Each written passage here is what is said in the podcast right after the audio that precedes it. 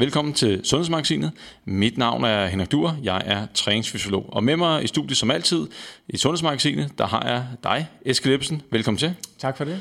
Og øh, vi har en masse faste lyttere, men skulle der være nogle nye, så får Eske lov til at lige forklare, hvem er han, og hvad går han og laver i dag. Men øh, hvad er det, vi skal igennem i øh, Sundhedsmagasinet? Hvad har vi fundet af interessante nyheder og artikler? Og øh, den første øh, nyhed, eller ting vi skal kigge på, det er, hvor meget træning betyder i arbejdstiden for sundheden. Og kan det egentlig betale sig? Og det kan sige, at Eskild og jeg, vi går way back og har arbejdet med sundhedsfrem på arbejdspladsen for en del år siden. Øh, og, og det er faktisk øh, ret interessant, hvad, hvad, hvad det kan give. Og så skal vi kigge på noget, som er op tiden. Det er øh, det at være vegetar. Og øh, der har været en artikel på... Øh, DRDK om en OL-medaljevinder, der er vegetar. Og øh, det er lidt et trend med game changers og, og de ting. Og så taler Eskild om, at det at være øh, elitesportsperson og så være vegetar, kan, kan det lade sig gøre? Fordele og ulemper. Og så skal vi kigge på noget, som øh, kommer til at have stor betydning i, det har der allerede nu, men også i fremtiden, i det der bliver flere og flere ældre. Øh, kosttilskud til ældre, der gerne vil øge muskelmassen. Øh, hvordan ser det ud der? Hvad er anbefalingerne? Og er der måske noget, de skal have, som også lidt yngre ikke skal have? Det ser vi på. Og så øh, skal vi se på kost og træning, øh, egentlig kan fjerne diabetes for en ret stor øh, procentdel, hvis de ellers øh, går til vaflerne. Og, øh, og det er jo, øh, her for nylig var der et øh, indslag omkring øh, Novo Nordisk, og de har lavet en pille, og det er jo også super fantastisk, så man slipper for at stikke sig. Men øh, vi synes nu også, at, at sådan noget som det her, det kunne fortjene lidt mere opmærksomhed, fordi det, det er faktisk ret vilde resultater. Men det kommer vi tilbage til. Og så skal vi se på noget med konditionstræning. HIT-træning er jo ekstremt populært i forbindelse med sundhed og, og, og vægttab, og der er lavet sådan en, en meta-analyse for nylig, hvor man sammenligner HIT-træning med almindelig øh, lavintens øh, konditionstræning, som mange laver, hvor stor en effekt har det egentlig på tab af fedtmasse, muskelmasse, men selvfølgelig også på konditionen. Og jeg tror, at for nogen, der, der gemmer der sig en, en artig overraskelse her. Og så øh, til sidst, øh, dagens favorit, i hvert fald for mig, jeg ved ikke om Eskild har nogen favoritter, det kan vi høre lige om lidt, men det er øh, appetitkontrol og træning, øh, eller fysisk aktivitet. Øh, jo mere man bevæger sig, jo mere ser det ud til, at øh, man får en mere finfølende appetitregulering, kontrol. Og det er super spændende. Eskild, øh, lige inden du får lov til at fortælle om dig selv, har du en favorit i dag blandt de emner her? Ja, jeg synes jo den her med, at øh, kost og træning kan fjerne diabetes, øh, den synes jeg faktisk er, er super, super interessant, som jo har rigtig, rigtig stor betydning for, for øh, folkesundheden, men, men også et af de her udfordringer, som vi jo øh, kommer til at have øh, mere og mere af i fremtiden, det er jo øh, antallet af diabetikere, øh, og specielt type 2 diabetes, som, som jo i, i, i bund og grund øh, ja, er, er en meget, meget øh, øh direkte livsstilssygdom. Jeg havde, hvis jeg skulle sætte nogle penge på, hvad, hvad, hvad du gerne ville, hvad du synes var mest spændende, så tror jeg faktisk, at du har sat den med, med øh, konditionstræning. Men det er jo selvfølgelig kvad din baggrund, at jeg, er, jeg, jeg tror på det. Men, men øh, Eskild, fortæl lidt om dig selv. Hvad, hvad, hvad, hvad har du med ritter, og hvad går du og laver i dag? Ja, jamen altså, først og fremmest, så har jeg jo været en del af den danske guldfire helt fra starten af, og været med til, til OL fem gange, øh, ved siden af, at jeg jo også har læst øh, idrætsfysiologi, og som du siger, vi har haft en virksomhed sammen, der lavede sundhedsfremmende aktiviteter på arbejdspladsen, øh, og beskæftige os med det her i mange år. I, i, I dag så interesserer jeg mig stadigvæk for konditionstræning, øh, men, men øh, arbejder også rigtig meget med netop øh, motivationen og det her med, hvad skal der i bund og grund til for at lykkes med de ambitioner og de mål, vi har. Øh, og det, det, der har jeg et godt udgangspunkt fra sportens verden, men det er faktisk øh, mange af de samme mekanismer, man skal bruge, uanset om, om det er et mål på arbejdspladsen eller alle mulige andre steder, øh, der skal til for at lykkes. Og øh, jeg kan måske lige tilføje, at du ikke bare har været til OL. du har vundet tre OL-guldmedaljer, to OL-bronze, en del verdensmesterskaber og et utal af danske mesterskaber, som du ikke selv har styr på, tror jeg. ikke helt, nej. ikke, ikke helt. Så, så, så har man vundet mere end fem, øh, kan jeg næsten regne ud. Men øh, Eskild, lad os øh, kaste os ud i det. Og øh, da jeg så den her artikel her, øh, der fik jeg et, øh, et flashback til dengang, vi... Øh, jeg tror næsten ikke at sige det, tilbage i omkring år 2000, begyndte at arbejde med sundhedsfrem på arbejdspladsen, og øh, dengang var, var det relevant, der var ikke så mange, der gjorde det, men i dag er det bare endnu mere øh, relevant. Og det er der også nogle andre, der synes. Øh, der er nogle forskere, som på baggrund af øh, videnskabelige undersøgelser, øh, mener, at fysisk træning skal gøres obligatorisk i arbejdstiden. Og, øh, og her der har man kigget på en, øh, jeg tror det var en dansk undersøgelse, hvor de har kigget på øh, 200 kontoransatte, der dyrkede en times ugentlig motion i arbejdstiden. Og det var sådan 3 gange 20 minutter fordelt ud af ugen. Og så blev det så sammenlignet med øh, 200 andre kontoransatte, som så ikke trænede. Og dem, som så trænede i arbejdstiden, havde et signifikant bedre helbred, øh, mål på blandt andet kondition og blodtryk. Øh, så øh, bare det at træne 3 gange 20 minutter om ugen, det havde en effekt. Og hvad, hvad, hvad tænker du om det, Eskild? Øh, træne i arbejdstiden? Jamen, øh, øh, øh lige først og fremmest øh, øh, tænker jeg om, øh, jeg er jo ikke overrasket over resultaterne, altså hvis man sætter tid af til træning, så bliver man sundere, så øh, får man et bedre blodtryk, man får en bedre kondition, øh, man har det på mange områder bedre, så det er jo slet, slet ikke øh, øh nogen overraskelse. Øh, det der det spørgsmål, man jo bør stille sig øh, omkring det her, og som man eksempelvis ud fra virksomhedens synspunkt kan stille, det er, jamen, jamen er, er, det, er det også som virksomhed, der skal, eller som arbejdsplads, der skal øh, øh, tage ansvaret for, at øh, medarbejderne får, får dyrket motion? Øhm, og, og det er jo det spørgsmål, man kan stille sig. Og det, som vi jo også har talt meget om her i forberedelsen, det er, at jamen, det kan jo faktisk betale sig, også for selve arbejdspladsen. Øhm, der er undersøgelser, som også har vist, at øh, jamen, øh, selvom du tager tid ud til at dyrke motion, jamen så får du altså ikke dårligere medarbejdere. Tværtimod, du får på mange områder bedre medarbejdere, som, øh, som har et lavere sygefravær. De er måske mere effektive i de resterende timer, de så arbejder. De vil også typisk være, være, være gladere og øh, have et lidt større øh, selvværd og selvtilfredshed, når man får øh, prioriteret den her motion i dagligdagen, som kan være svær i sin, i sin fritid, hvis, hvis man har børn og hus og hjem og så videre, der, der skal holdes på et, øh, ja, der også skal holdes ved siden af øh, de krav, der stilles på arbejde. Så, så det kan faktisk øh, ikke bare sundhedsmæssigt og øh, ansvarsmæssigt være en god idé for en virksomhed, det kan faktisk også godt give nogle resultater øh, på deres produktivitet. Ja, og, øh, og så er der jo alle de, hvad skal vi sige, uhåndgribelige gevinster. Øh, måske... Øh, øget selvværd eller øh, øget selvtid, hvis man er ude som, som, som sælger, hvis hvis det gør en forskel. Og øh, det kan også godt være, at når man skal rekruttere folk, at man så siger, at vi har det her sundhedsprogram på arbejdspladsen, her, her giver vi tid til at træne, det må, det må man gerne. Hvem tiltrækker man så? Er det et plus eller, eller det er et minus? Øh, så der er mange andre ting. Jeg kan huske øh, tilbage, øh, da vi arbejdede med sundhedsfremme, og øh, så lavede vi altid sådan en cost-benefit-analyse. Og allerede nu, der ved man for undersøgelser, at cost-benefit-analyse, øh, altså øh, hver gang man kaster en krone i et sundhedsprojekt, hvis det er lavet ordentligt, så får man minimum en krone igen på baggrund af, som du selv nævnte, lavere sygeforvær, øget produktivitet, og så er der alt de uhåndgribelige gevinster, som så skal lægges ind i, ind i den ligning. Og øh, de undersøgelser lavede vi, og vi gik frem med et ekstremt forsigtighedsprincip, og jeg, jeg vil næsten våge at påstå, at uanset hvor, hvor forsigtigt vi gik frem, så var der altid et, et, øh, et, et plus. Og, øh, men, men det store spørgsmål er, selvom at faktisk har du været kendt længe, at øh, det godt kan betale sig at lave de her ting på arbejdspladsen, men, men er det noget, synes du rent personligt, øh, er det noget, virksomheden skal blande sig i? Ja, det, det mener jeg, det er. Øh, de skal selvfølgelig gøre det på en, på en ordentlig måde, og, og det skal et eller andet sted, så, øh, så skal det jo være øh, frivilligt på et eller andet niveau. Øh, og, og, og man kan ligesom øh, Øh, altså det her med at stille tiden til rådighed og stille mulighederne til rådighed og, og prøve at skabe noget motivation og gejst om det.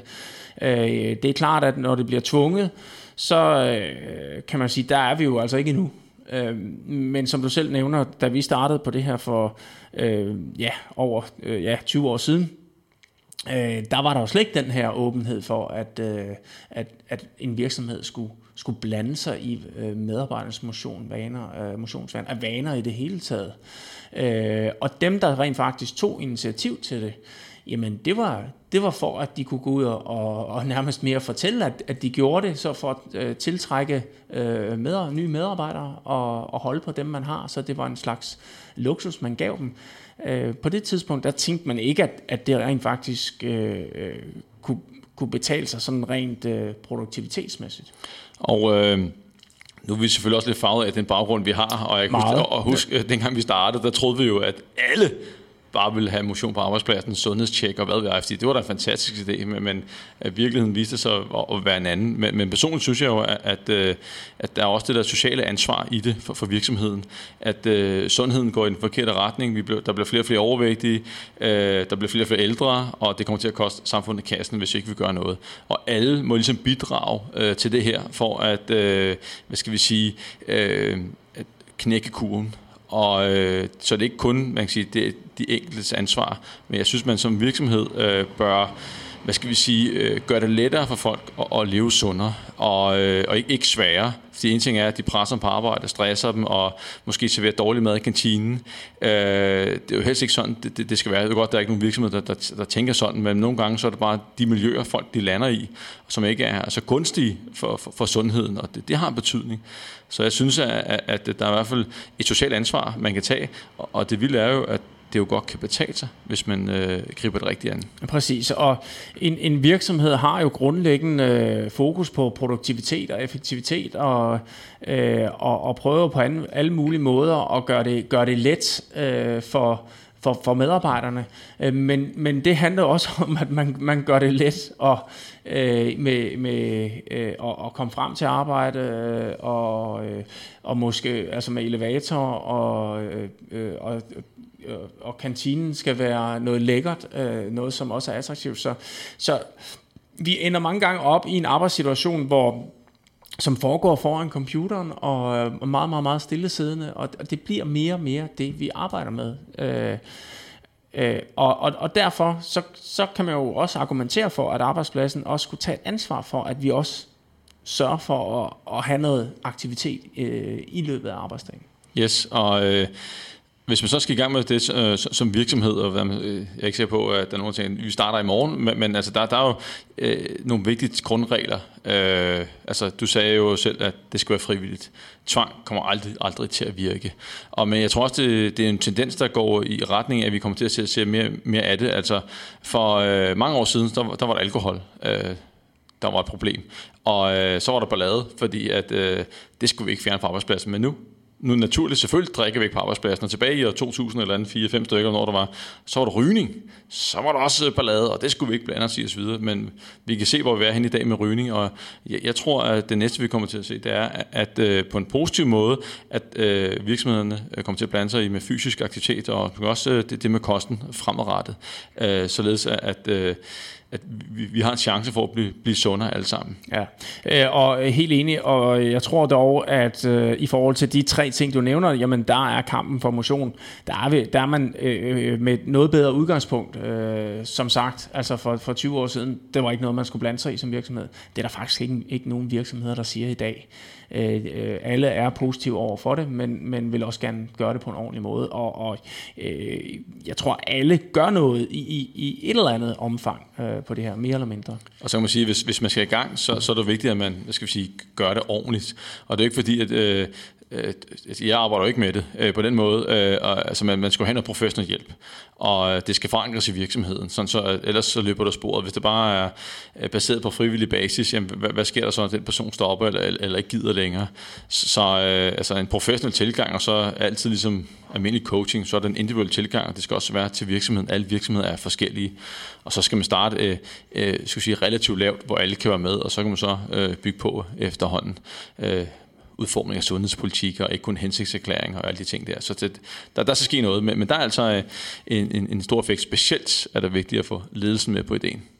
Ja, altså det, det, er jo, det er jo ikke noget, der kører, kommer til at køre af sig selv. Altså det er jo ikke det der med, nu indretter vi lige et motionsrum, og så kører det.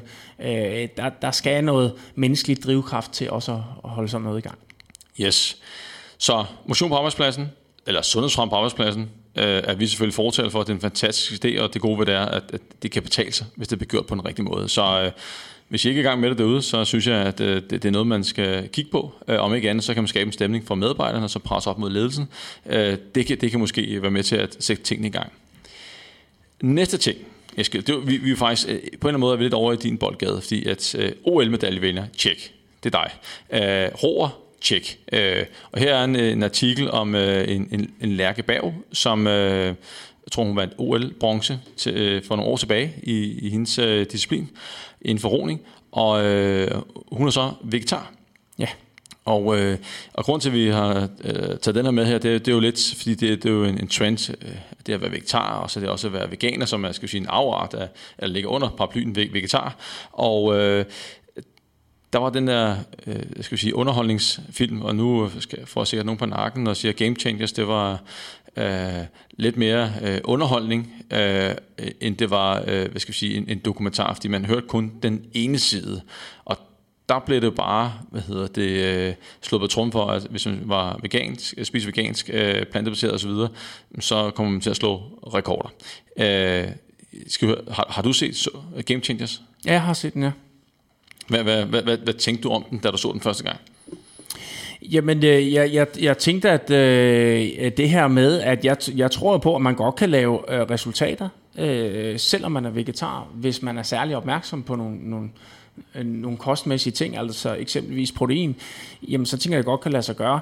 Øh, men det er jo ikke det samme som, at det, det er bedre øh, på nogle områder. Det kan være lige så godt, hvis man er opmærksom, men, men, men, men det bliver lidt serveret som om, at, at, at det er det, der skal til, for at man når et, et, øh, et top-top resultat, øh, eller at det bliver serveret som, som bedre. Det er sådan den, jeg lige sidder med øh, omkring det her.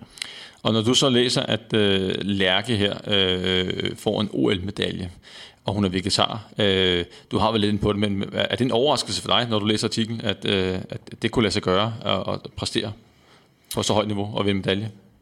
Øhm, øh, nej, nej, det er, det, er, det er sådan set ikke. Øh, specielt ikke, når jeg lige øh, hører, øh, hvordan det er foregået. Øh, og jeg har jo faktisk øh, talt med, med, med, med Lærke, og også lige spurgt lidt ind til, jamen, jamen, hvordan kunne det egentlig lade sig gøre? Og det hun fortæller, det er jo også, at øh, jamen, hun har jo faktisk fået øh, til trods for, at hun har spist øh, mere eller mindre øh, vegansk. Det har hun ikke, fordi hun spiser også mælkeprodukter, hun får også æg, øh, og, og af den vej får mange proteiner. Men faktisk øh, gennem øh, Team Danmarks analyser fået at vide, at hun får faktisk rigeligt protein. Og øh, det, det også viser sig, det er jo, at hun jo også har suppleret med øh, konkret en protein shake efter hver træning. Øh, og, og, og derfor er det jo også lykkedes hende at, at, at få nok protein, som, som er, er et af de sådan, centrale ting, der kan være i at, at, at leve en, en øh, vegansk eller øh, i det mindste vegetarisk kost.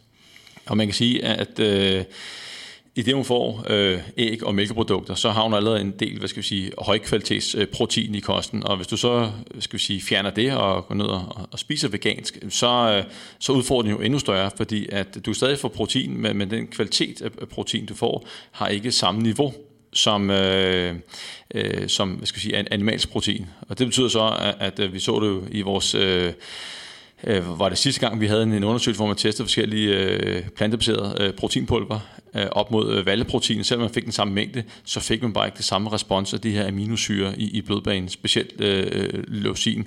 Så bliver man bare nødt til at spise en, en langt større mængde øh, af plantebaseret protein for at opnå øh, samme effekt. Ja, Øh, så man skal faktisk have flere gram protein, kan man sige, hvis man lever på en, øh, en vegansk kost. Og det er øh, også, øh, det som Lærker også var udfordret på, det er jo selvfølgelig altså rigtig mange bønner, man skal spise, hvis man skal have, have nok protein. Men, men øh, den, øh, det, det kan hun godt i sin hverdag.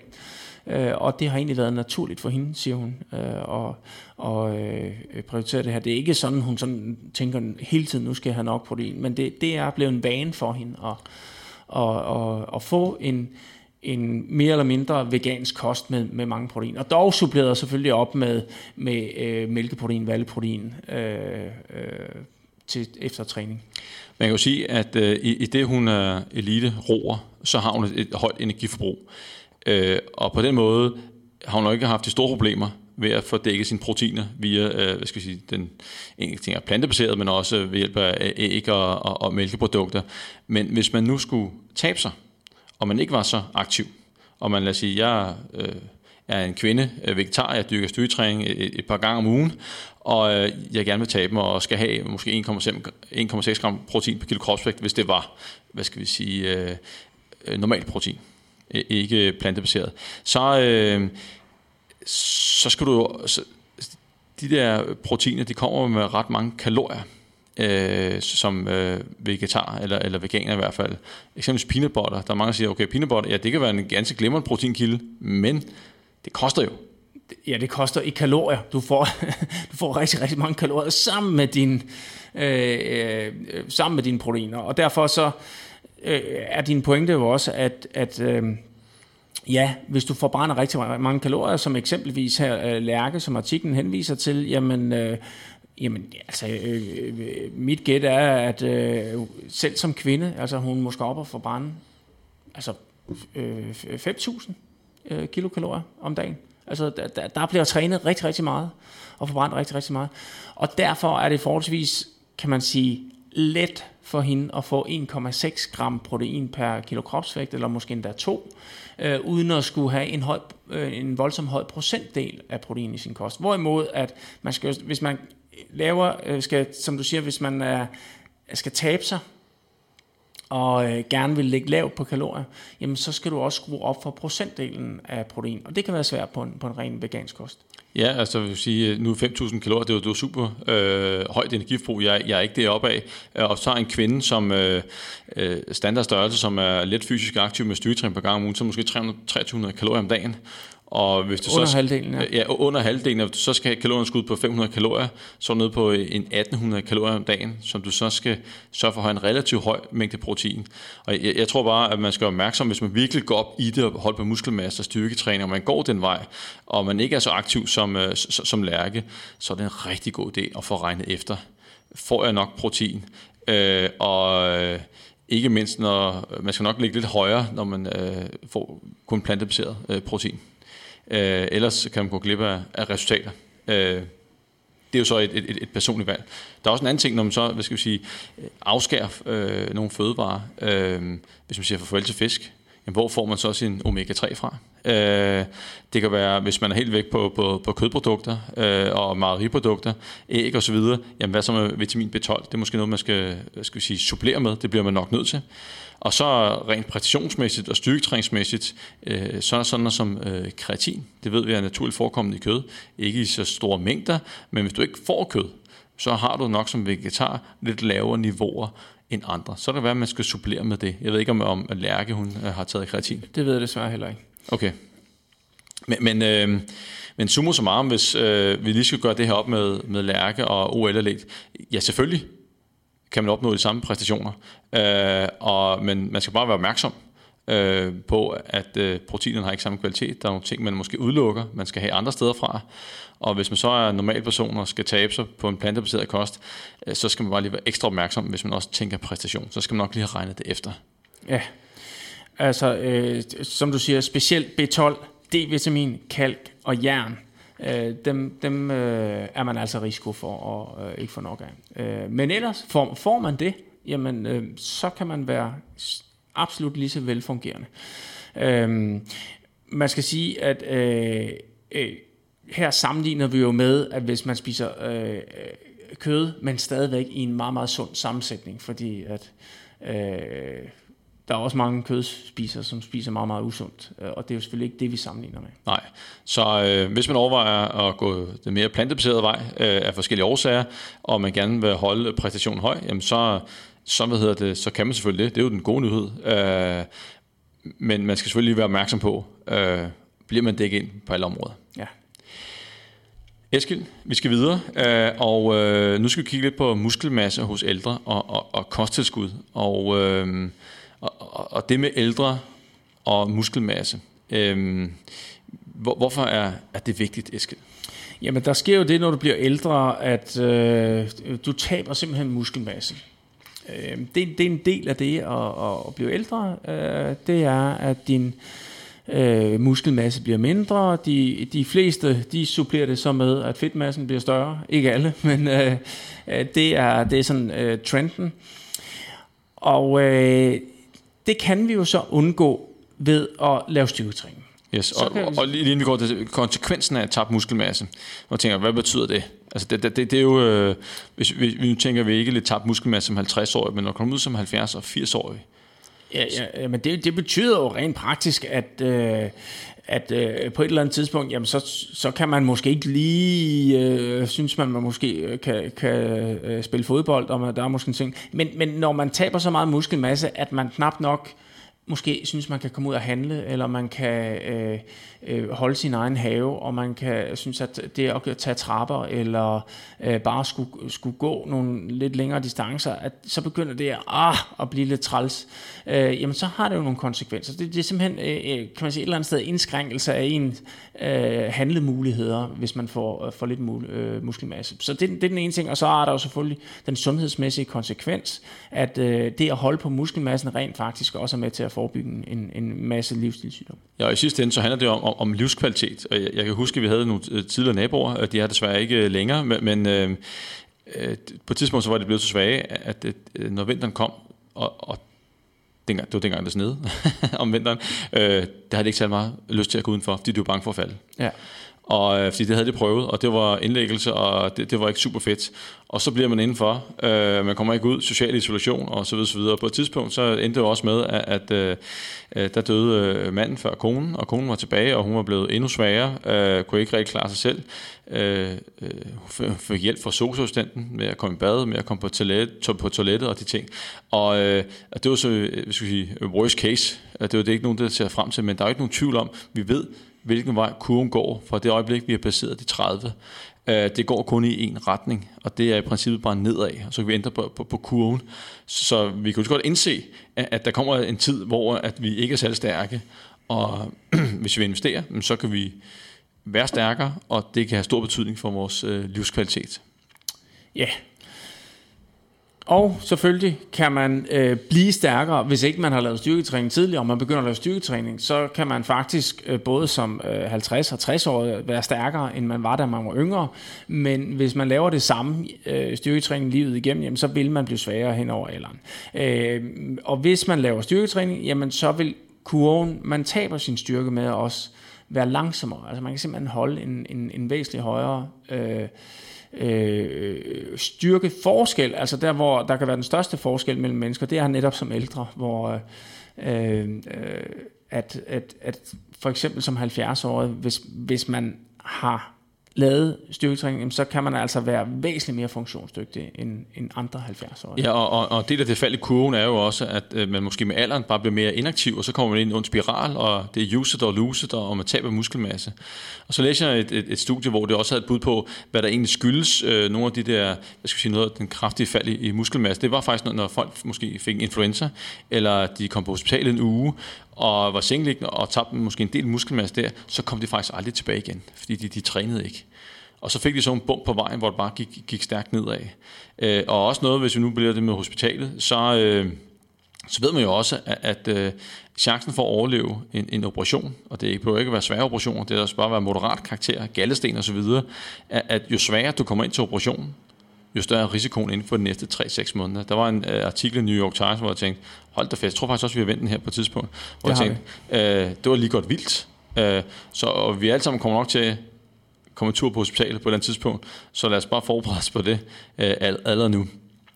Men uh, vi skal også lige se på nogle af de der råd der, de har jo testet de ting der, der er ikke nogen tvivl om, som du har sagt, Eskild. Uh, styrketræning, altså det, det skal der til. At det er ligesom det vigtigste. Vi kan ikke spise os til de der større muskler. Træning er vigtig. Der er sådan en udfordring her. Øh, og du nævnte lidt, øh, lige inden vi snakkede, at der er måske noget indstilling øh, til det her motivation. Hvorfor er der ikke flere ældre, der, der, der træner?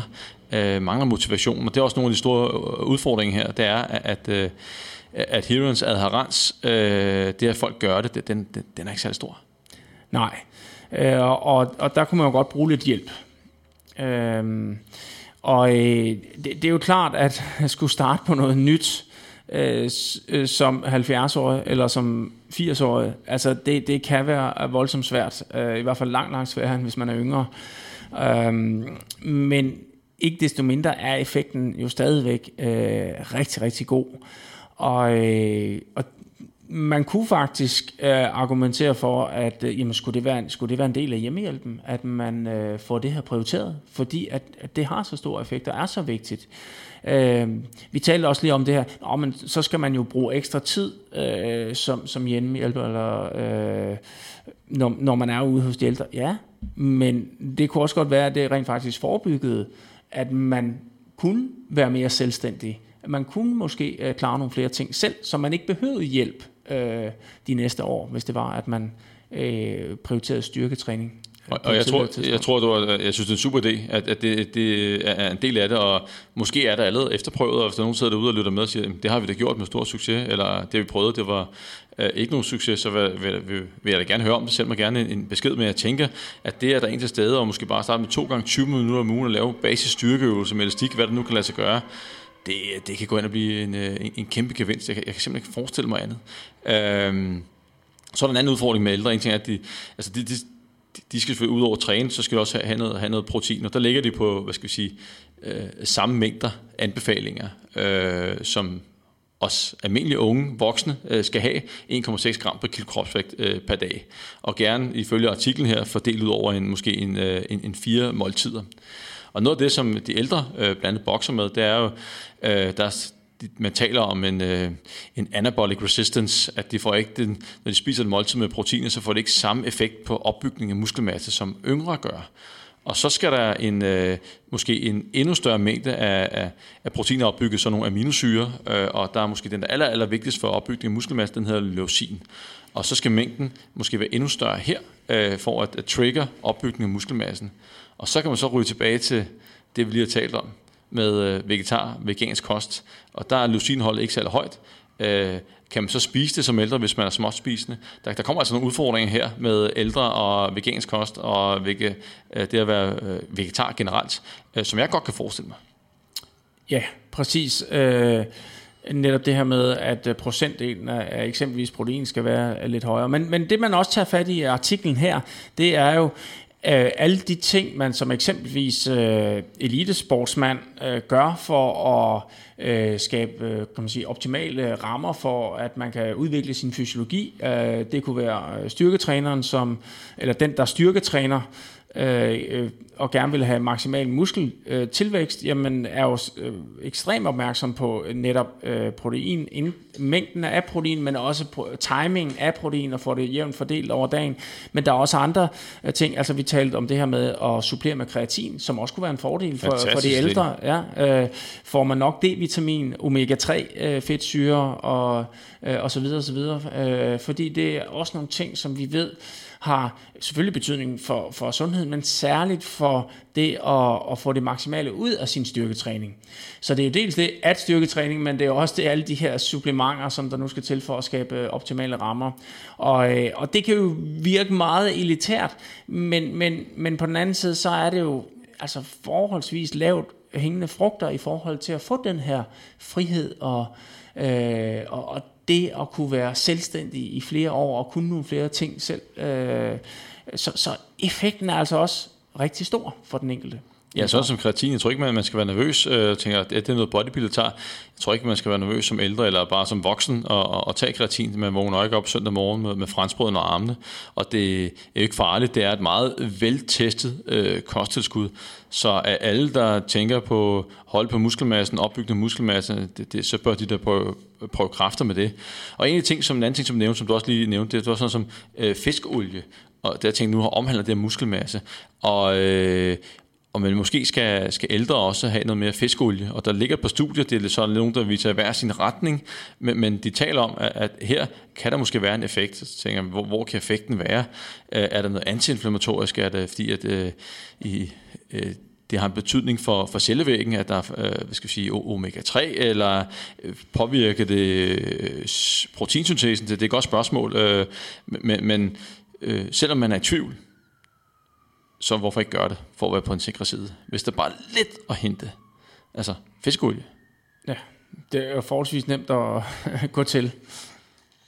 Så øh, jeg vil sige, at øh, selvom øh, det måske ikke er det ældre publikum, øh, der, der lytter med helt derop, så er det jo allerede nu, man skal begynde at få de gode vaner, at sætte i banken, således at man ikke har vendt sig til, til alt for mange ting, og man ikke er motiveret for det længere. Så sæt i banken nu og opbygge muskelmasse. Altså man kan i princippet ikke få for meget muskelmasse på naturlig vis. Nej, øh, og, og det man jo kan sige, det er jo, at, øh, at det er altså nemmere at starte en vane nu, end at skulle starte den, når man er øh, 70 eller 80. Jeg, jeg kan sige, at øh, ja, det er fuldstændig rigtigt. Jeg har haft øh, øh, succes med at få min far i gang i en alder af 79 år. Ja. Det var første gang, han begyndte at træne i fitness. Virkelig og, godt. Og, og, og med den søn øh, til mig, jamen, det har måske været en protestaktion fra ham, at han ikke har startet før. øh, det har i ikke lykkedes mig, før han blev 79 år, men, men øh, der fik jeg også fjernet alle forhindringer, og jeg kunne ikke sige, at han ikke har tid. Øh, og medlemskabet havde betalt, jeg også for, at der var en persontræner, fysioterapeut, der kunne tage sig af ham. Og det har han jo aldrig fortrudt øh, lige siden. Øh, men øh, Eskild, vi skal videre. skal Og, øh, og det er faktisk øh, til din favorit i dag. Og det er øh, kost og træning kan, nu står der reverse diabetes, øh, altså hvad skal vi sige, kan tilbageføre, fjerne sukkersygen øh, hos 61 procent af patienter. Ny rapport, øh, ny øh, undersøgelse, som er publiceret i The Lancet, og det er ikke øh, hvilket som helst tidsskrift, det er dem, mange forskere, de drømmer, det er det tidsskrift, mange forskere, de drømmer om at få publiceret øh, deres studie i. Så hvor, hvorfor er det, det er OL for forskere. Det er OL for At kunne forskere. komme i det Lancet. og hvad, hvad, hvad, hvad, hvorfor synes du, den var, den var interessant, den her? Jamen altså, man kan sige, det er jo egentlig, det er på ingen måde overraskende øh, som idrætsfysiolog, som du og jeg er, at, øh, at man øh, netop kan reverse type 2 diabetes. Nu skal vi huske, det, det, det, der er type 1 diabetes, øh, og, og nu refererer vi til type 2 diabetes, som er den livsstil afhængige. Øh, fordi type 2 diabetes er jo grundlæggende øh, øh, dårlig insulinfølsomhed. Øh, altså når, øh, når vi producerer insulin, øh, så påvirker det til at få sukkeret væk fra blodbanen. Øh, og, og det man faktisk gør, når man træner, det er, at man øger sin insulinfølsomhed, så du med mindre insulin får mere sukker væk fra blodbanen. Øh, og det ved vi, at øh, meget trænede mennesker, jamen de har en, en virkelig, virkelig høj øh, insulinfølsomhed, hvor at, øh, ja, på et eller andet tidspunkt, når ens insulinfølsomhed bliver dårlig, jamen så øh, stiger blodsukkeret, fordi at øh, øh, der er simpelthen, øh, insulinen virker ikke så godt, og så får man det, der hedder type 2 diabetes. Og man kan Eller sige, gammelmandssukkersyge, Ja, som man hedder, hed det i gamle dage, øh, men nu, der ser vi det selv hos, øh, hos unge mennesker faktisk, som, øh, som øh, dyrker alt for lidt motion og er meget overvægtige og spiser meget usundt, jamen der kan man faktisk øh, se de her forhøjet blodsukker og øh, øh, ja, dårlig insulinfølsomhed. Og man kan sige, det der med, at, at øh, man ikke kan komme af med sukkeret, øh, det gør jo så, at øh, øh, blodsukkerkoncentrationen den stiger, og, og den bliver høj. Og det er også sådan, man spotter blandt andet. Øh, øh det er en måde at kigge på, det er øh, blodsukkeret i, i fast. Ja. Øh, hvis det er for højt, jamen, så er det et, en indikation, tegn på, at man, man, man har sukkersyge. Og øh, jeg vil lige tilbage til det studie, fordi de, de øh, er på, øh, hvad skal jeg sige, en ting er, hvad træning gøre, men der er også noget med vægttab, og lige for så øh, dem, der lytter med, også er med på undersøgelsen, så... Øh, så det, de kiggede på her, det var, at øh, det var øh, 150 øh, personer, som blev delt i to grupper, og øh, det, der var kendetegnet her, det var, det var 42 år i gennemsnit, og det var sådan lettere overvægtigt, altså BMI på, på 27, og mellem 25 og 27, så er man sådan lettere overvægtig. Og de øh, ryger så på et... Øh, et øh, skal jeg sige, rimelig hæftigt program, at i 12 uger, der, der giver det en gas med et, øh, et lavkalorieprogram. I USA var det noget, der hed The Cambridge Weight Plan, og øh, derefter så var der 12 nye uger, hvor at de forsøgte at komme over til en, en, en sund diæt, øh, men stadigvæk med kaloriekontrol. Og så det, som øh, jeg synes øh, måske var lidt ærgerligt, hvor man tænker, tænk hvis de havde gjort det lidt bedre her, var mere ambitiøse. Øh, de, de var opmuntret til at lave minimum 150 øh, minutters motion, fysisk aktivitet hver uge, sammen med en anbefaling om at gå 10.000 skridt. Så det var ikke sådan, de skulle, de, de blev anbefalet. Øh, og øh, jeg kunne ikke lige se, hvor meget de egentlig fik lavet her, øh, træningsmæssigt i, i denne undersøgelse her.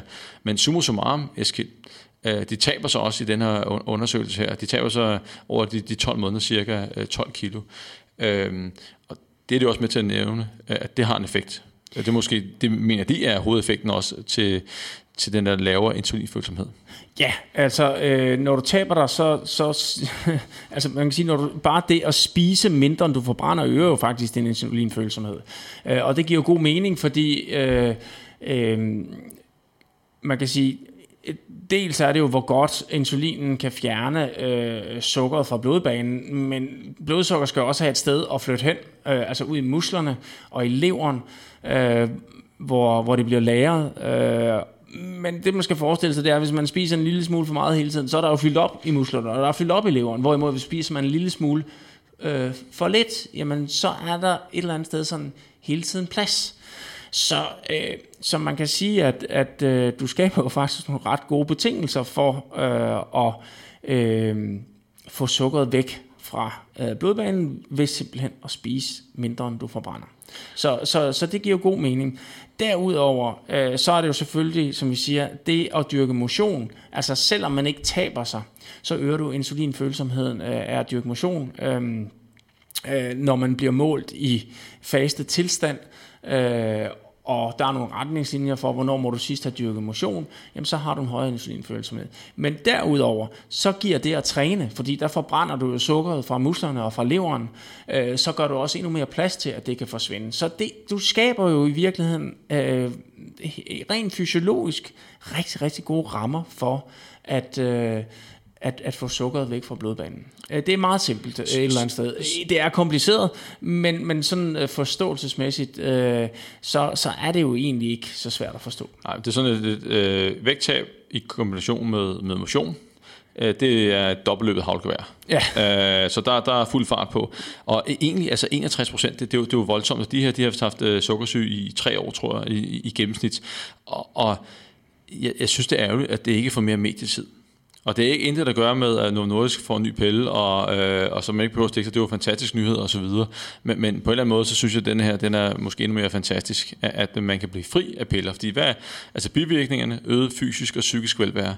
Og prisen, det er gratis for samfundet, det er gratis for forbrugeren øh, af medicin, eller dem, der har diabetes. Og så er det øh, øh påvirket også alle mulige andre ting mindre risiko for hjertekarstom, kraft, øh, knogleskørhed, øh, livskvalitet. Jeg, jeg, jeg kan blive ved. Øhm, men, så så den, den store udfordring er, hvordan, når vi har den viden, hvordan får man så folk til at gøre det? Ja, Øh, og og nu, nu siger du, at det er gratis, og, og, og det er det jo også, hvis man selv gør det.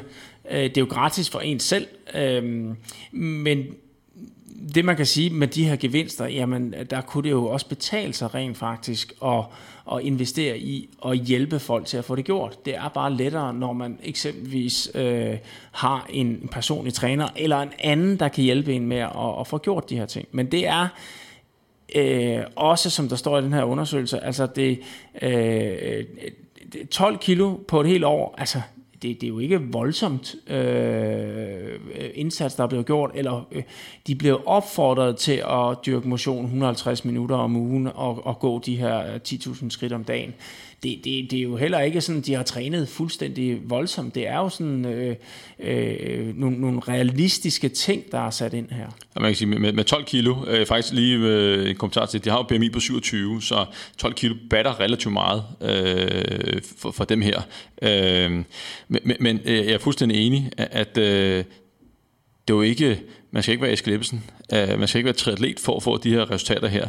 Uh, det er med en relativ lille indsats får en, en, en stor gevinst. Og så er der den evige udfordring, indtil jeg kan motivere folk til det, men de her øh, personer her, det som øh, man godt kan frygte, det er, hvis man følger op øh, tre år senere, øh, er så stadig fysisk aktiv, øh, holder de stadig vægttabet. Det er jo en af de, de helt store ting, som nok er en anden podcast, øh, hvordan for, for pokker får vi folk til at blive ved med at gøre det igen og igen og igen, dag ud af dagen, og ikke, og ikke stoppe.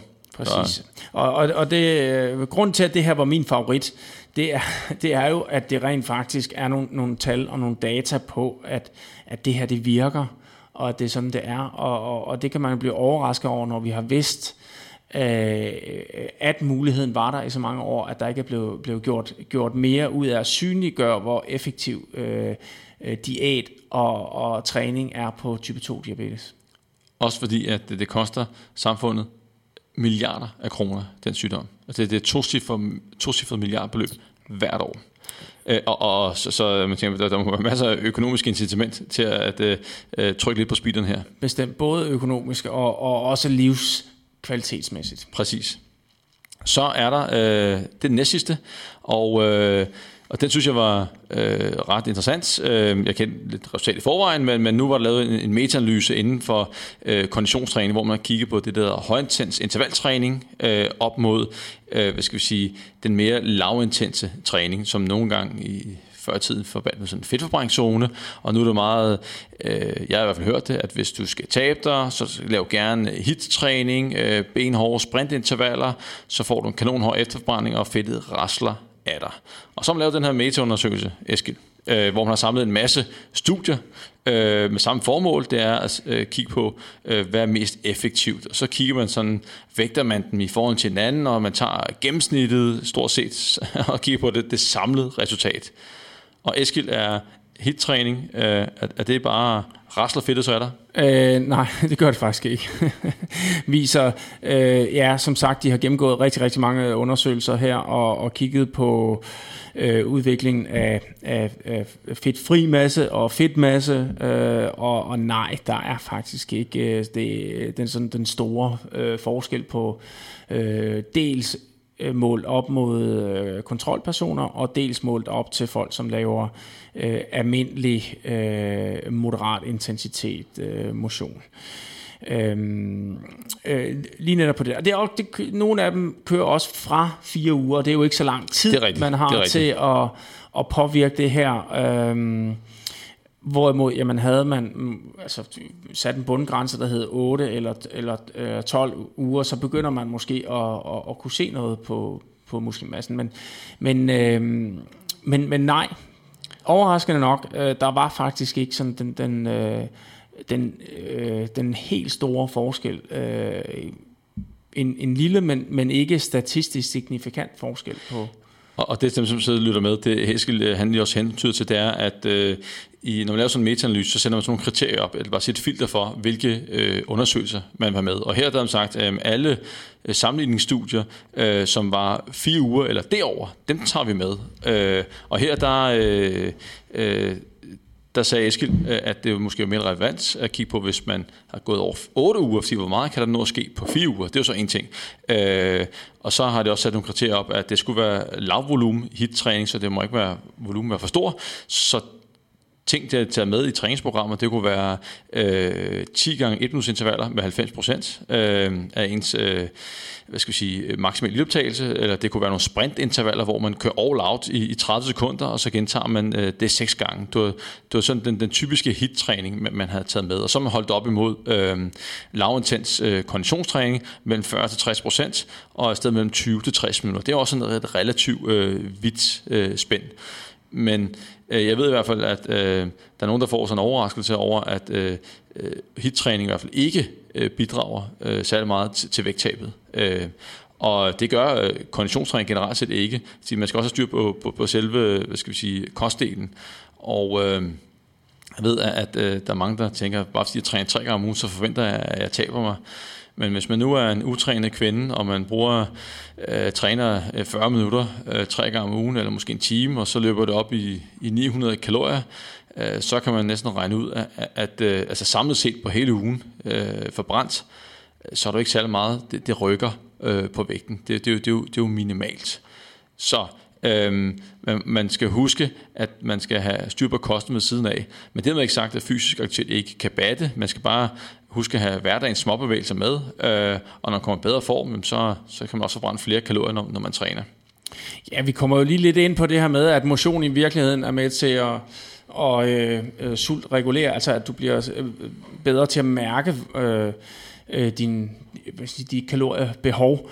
Men øh, det, det selvfølgelig har en effekt på, den her hit-træning, det er jo konditionstræning. Absolut. Øh, det er jo konditionen, altså, så på den måde, så har det jo betydning for din form og din, øh, øh, ja, også din præstationsevne. Øh, det, det, det er klart. Øh, altså, det har jo været meget enten cykelergometer eller, eller løbebånd, man har lavet de her, øh, det her hit-træning på, altså højintens øh, intervaltræning.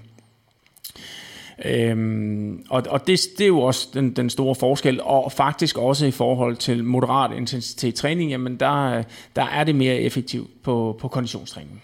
Ja, og, og på trods af, at de har haft et, et relativt bredt filter med hensyn til deres hit-træning, fordi at uh, noget, altså der er også forskel på, på effektiviteten af hittræning tidsmæssigt set. Yeah. Øh, og, du, du havde en meget god pointe lige inden vi startede, øh, at øh, der var et program, hvor det havde kørt 10 gange et minut på 90%, og så et, hvor det kørte 3 minutter på 90% i deres intervaller.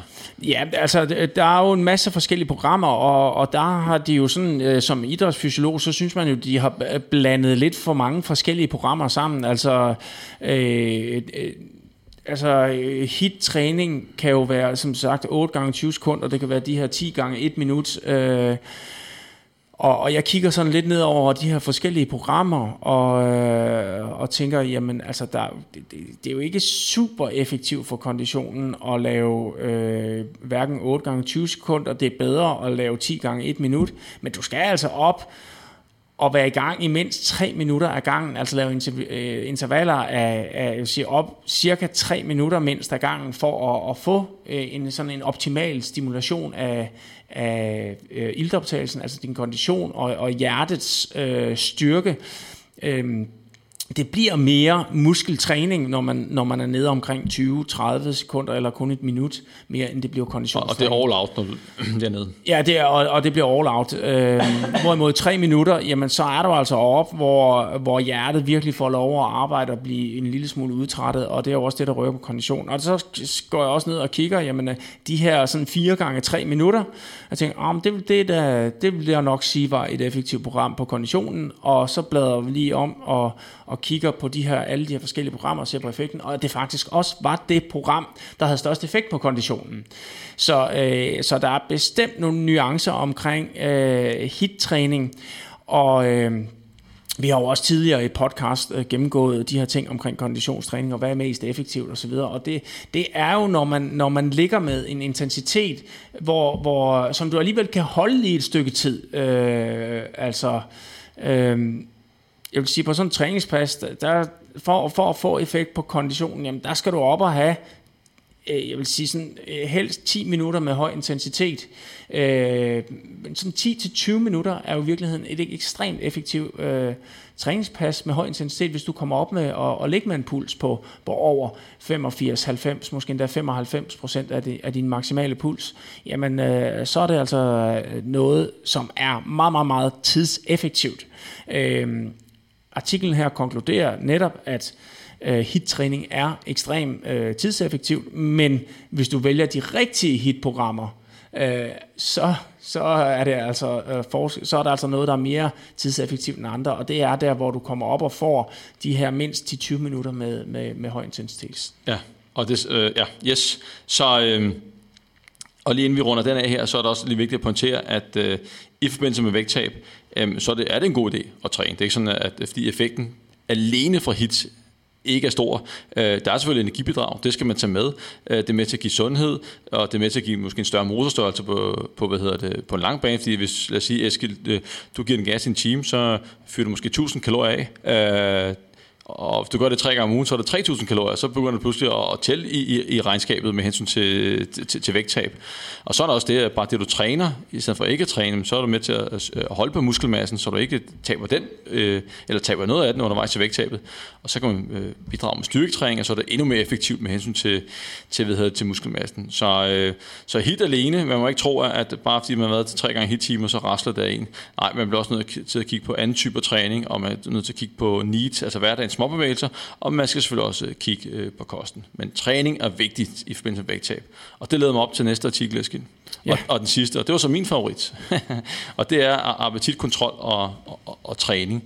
Og øh, det, det øh, ham øh, Blondel, som, øh, øh, som er en af forfatterne i, i studiet her, han har i mange år sat, sat fokus på øh, det med appetit og, og, og fysisk aktivitet. Og jeg kan huske et af de studier, som jeg så for, for en del år siden, det var, at han har sat nogle, øh, nogle utrænede altså konditionstræningsmæssigt, øh, helt utrænet, og så nogen, der var trænet konditionstræningsmæssigt, og så røg det ind øh, til en, fik en shake. Det ene var med lav, lav kalorier, og den anden var med høj kalorier. De vidste ikke, hvornår de fik hvad, og det kom igennem det hele, øh, alle sammen. Så alle de trænede fik en lav kalorie og en høj kalorie, og det samme med de utrænede.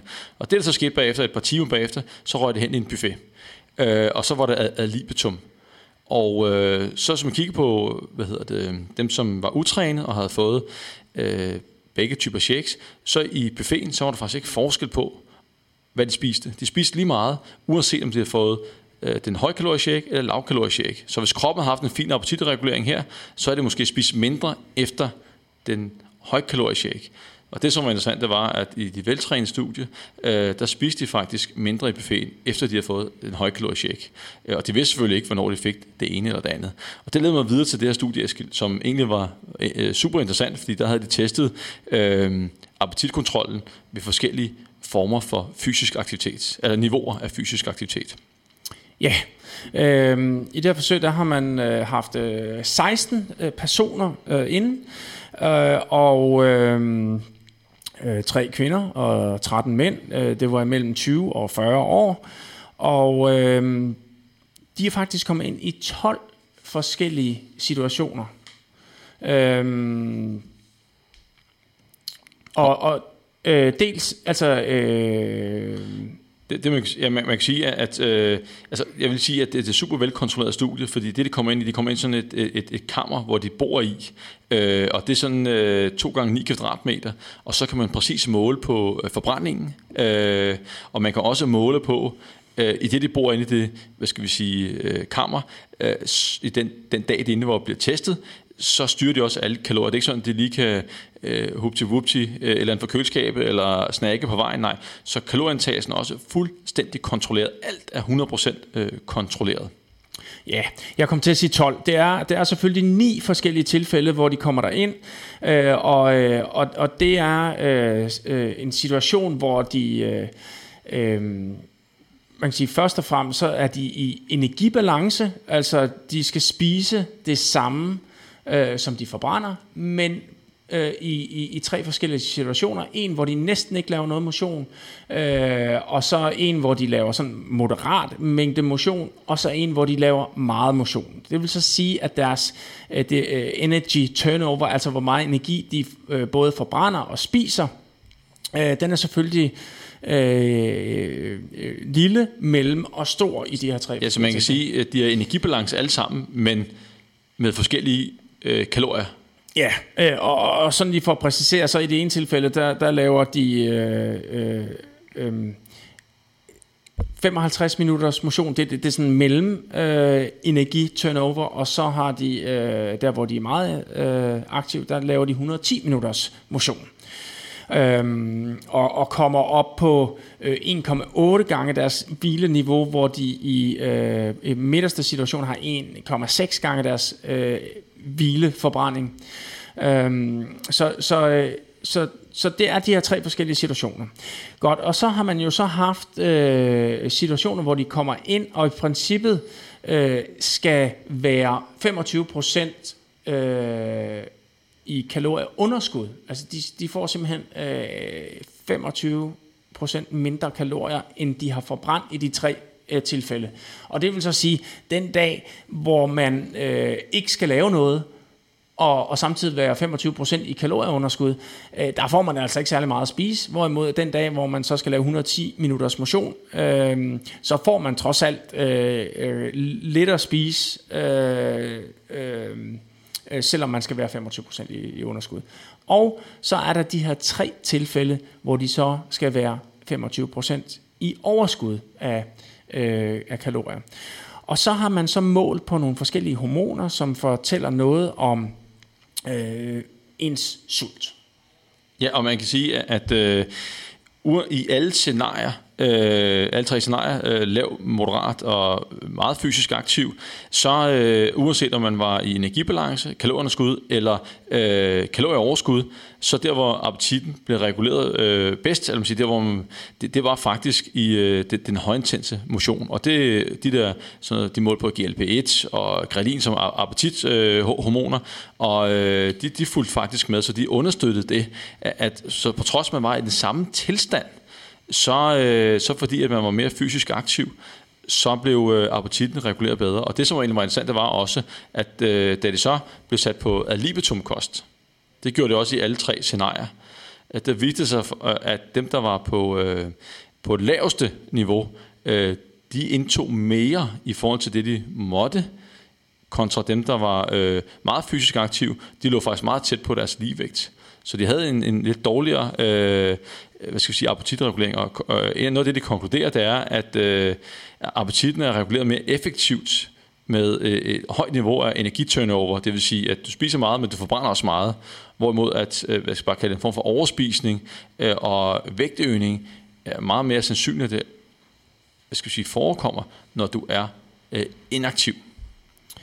Ja, øhm, og øh, jeg sidder lige og kigger på nogle af de her kurver øh, af resultaterne, og øh, øh, den, jeg synes sådan øh, specielt interessant er også det her med, at man kigger på det her GLP, som er et udtryk for øh, en netop øh, øh, et, et, et, et, et et øh, mætheds, ja. Ja. Øh, hvor, hvor, hvor, Mæthed, ja. Ja. hvor mæt man føler, man er. Altså som, øh, jo mere man har det, jo, øh, mætter, øh, jo mere mæt føler man sig. Og den, øh, øh, specielt den her, i, i, øh, hvor man er i kalorieunderskud, der er den altså væsentligt højere hos dem, der dyrker meget motion, og den er stadigvæk meget lav, eller den er ekstremt lav hos, øh, hos dem, der øh, ikke dyrker motion øh, den her dag. Altså det er altså et tegn på, at øh, jamen, hvis du dyrker motion, og selvom du så er 25% øh, i kalorieunderskud, så, øh, så, så, så, så føler man sig altså ikke lige så sulten, øh, hvis man har dyrket motion. Og, og, og det er jo bare en, en god hjælp.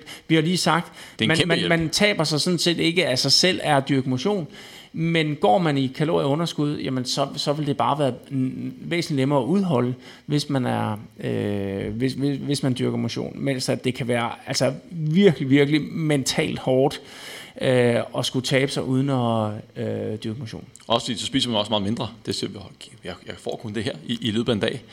Øh, og hvis man skal, altså vi snakker lidt om lige, lige før øh, effekterne af fysisk aktivitet i forbindelse med vægttab, og, og kigger man på, på folk, der har haft succes med deres vægttab og holder det, jamen der er fysisk aktivitet en, en vigtig del, og det her det er jo bare med til at understøtte det endnu mere. En ting er, at, øh, at du forbrænder flere kalorier, du kan spise mere, når du er fysisk aktiv, du har et sundere vægttab, du holder på mere muskelmasse, øh, så, øh, så har du altså også en bedre appetitregulering.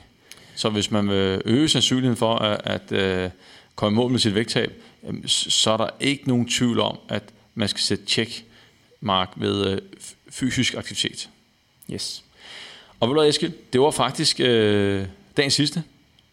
Det var det. Så, øh, så vil jeg sige tak, fordi du igen, igen, igen, igen, igen, igen, jeg ved ikke, hvor mange gange det er, du har været inde, men tusind tak, fordi du, du gider at stille op til det her sundhedsnyt.